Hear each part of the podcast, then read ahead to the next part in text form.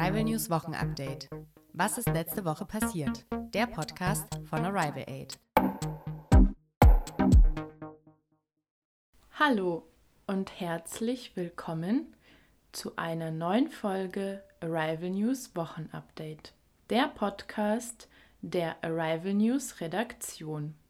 Wir sprechen heute darüber, was uns letzte Woche beschäftigt hat. Heute ist Freitag, der siebenundzwanzigsten August. Mein Name ist Arina und mir gegenüber sitzt meine Kollegin Simona. Hallo!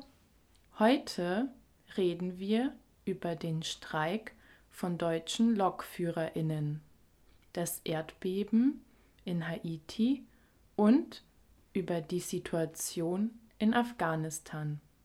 Zunächst fangen wir aber wieder mit den wichtigsten Informationen zu Corona an. Corona. Die sieben-Tage-Inzidenz steigt weiterhin an und liegt nun bei siebzig. Das heißt, in den letzten sieben Tagen haben sich pro hunderttausend Einwohnerinnen siebzig Menschen mit Corona angesteckt. Die sieben-Tage-Inzidenz zeigt das Infektionsgeschehen im Land. Sie verliert allerdings immer mehr an Bedeutung. Nun ist es viel wichtiger, wie viele Leute im Krankenhaus liegen, wie viele Intensivbetten belegt sind und wie viele Leute sich geimpft haben. Auch viele Medizinerinnen unterstützen diese Idee. Die drei G Regel ist für das öffentliche Leben nun sehr wichtig.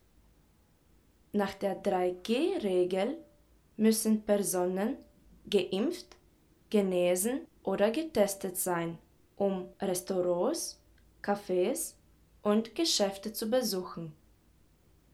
Clubs haben zum Beispiel in Berlin und Baden-Württemberg schon geöffnet.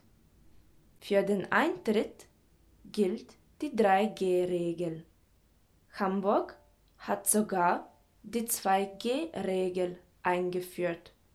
Manche Unternehmen in Hamburg wollen nun nur Geimpfte und Genesene erlauben, Restaurants, Cafés und andere Innenräume zu besuchen. In Deutschland sind nun fast sechzig Prozent der Bevölkerung vollständig geimpft worden. Es gibt aber Unsicherheiten über die tatsächliche Impfquote. Eine Befragung zeigt, dass wahrscheinlich mehr Menschen geimpft sind als offiziell registriert. Die Ständige Impfkommission STIKO empfiehlt nun auch eine Impfung für Kinder ab zwölf Jahren. Die Impfung bleibt aber freiwillig. Geimpfte und nicht geimpfte Kinder können die Schule besuchen. Und nun zu anderen Neuigkeiten. Erdbeben in Haiti. Vor zwei Wochen gab es ein starkes Erdbeben der Stärke sieben Komma zwei im Süden von Haiti. Das Erdbeben war katastrophal. Mehr als zweitausendzweihundert Menschen sind gestorben und mehr als zwölftausend Menschen haben sich dabei verletzt. Tausende Menschen brauchen medizinische Hilfe. Rettungskräfte suchen nach Überlebenden. Die Zahl der Toten und der Verletzten steigt weiter an. Viele Gebäude wurden zerstört. Dazu zählen Schulen, Krankenhäuser, Kirchen, Wohnhäuser und Hotels. Es gibt kein Wasser, es gibt keine Nahrungsmittel, keinen Strom. Die Regierung hat die Bevölkerung enttäuscht. Viele sagen, dass die Regierung die BewohnerInnen von Haiti nicht unterstützt. Vor Ort helfen viele Hilfsorganisationen. Die Infrastruktur des Landes ist allerdings sehr schlecht. Die Straßen sind blockiert, weil Trümmer aus den zerstörten Gebäuden überall liegen. Auch kriminelle Banden blockieren die Straßen. Es ist deswegen eine schwierige Aufgabe, den Menschen in Not Hilfsgüter zu bringen. Nahrungsmittel und andere Hilfsgüter müssen per Hubschrauber transportiert werden. Der Tropensturm namens Grace zog außerdem über das Krisengebiet. Es gab starke Regenfälle und Überschwemmungen. Erdbeben kommen in Haiti oft vor.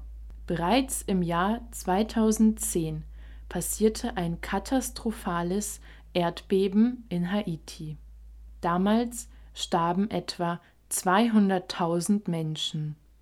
Das Land hat immer noch mit den Folgen von dem Erdbeben aus dem Jahr zweitausendzehn zu kämpfen. Haiti ist das ärmste Land der westlichen Halbkugel. Naturkatastrophen kommen oft vor. Der karibische Staat ist zusätzlich stark von einer politischen und wirtschaftlichen Krise betroffen. Anfang Juli wurde der haitianische Präsident ermordet. Kriminelle Banden sorgen nun für weitere Unsicherheit. Streik der Lokführerinnen der Deutschen Bahn. Diese Woche mussten viele Reisende in Deutschland Geduld haben. Die Lokführerinnen der Deutschen Bahn streikten von Montag bis Dienstag. Es war der zweite Streik der Lokführerinnen in diesem Monat. Es ist sehr gut möglich, dass es zu weiteren Streiks kommen wird. Der Streik wird erst enden, wenn sich die Beteiligten über bestimmte Konditionen einigen können. Die Gewerkschaft der Lokführerinnen fordert ein höheres Gehalt für die Lokführerinnen. Die Gewerkschaft will auch, dass die Lokführerinnen für ihren Einsatz während der Corona-Pandemie ausreichend belohnt werden. Die Gewerkschaft fordert Prämien für die Lokführerinnen, weil sie immer im Einsatz waren. Viele Menschen hatten während Corona die Möglichkeit, im Homeoffice zu arbeiten. Lokführerinnen hatten diese Möglichkeit nicht und waren deswegen durch Corona besonders gefährdet. Update zur aktuellen Situation in Afghanistan. Am Donnerstag, den siebenundzwanzigsten August, gab es zwei Explosionen in der Nähe des Flughafens in Kabul. Es handelt sich wahrscheinlich um Terroranschläge des Islamischen Staates. Mehr als sechzig Menschen wurden getötet. Unter ihnen gab es auch dreizehn U S-Soldaten. Der amerikanische Präsident Biden will die verantwortlichen Terroristen jagen und sie dafür bezahlen lassen. Man hat nun Angst vor weiteren Anschlägen des Islamischen Staates. Die Evakuierung von Menschen durch Deutschland wurde beendet. Es wird keine Evakuierungsflüge mehr geben.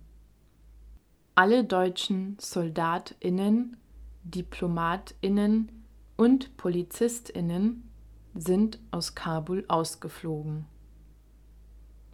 Die Taliban haben anfangs gesagt, dass Personen nur bis zum einunddreißigsten August Afghanistan noch verlassen dürfen. Einige Tage später haben sie etwas anderes gesagt. Sie sagen, Afghanen und Afghaninnen mit gültigen Ausweisdokumenten können nach dem einunddreißigsten August weiterhin mit kommerziellen Flügen ausreisen. Man weiß aber nicht, ob man dieser Aussage vertrauen kann. Das war's für heute mit dem Wochenupdate in einfacher Sprache. Wir wünschen euch ein schönes Wochenende und freuen uns, wenn ihr uns nächste Woche wieder zuhört. Ciao! Tschüss! Arrival News Wochenupdate. Was ist letzte Woche passiert? Der Podcast von Arrival Aid.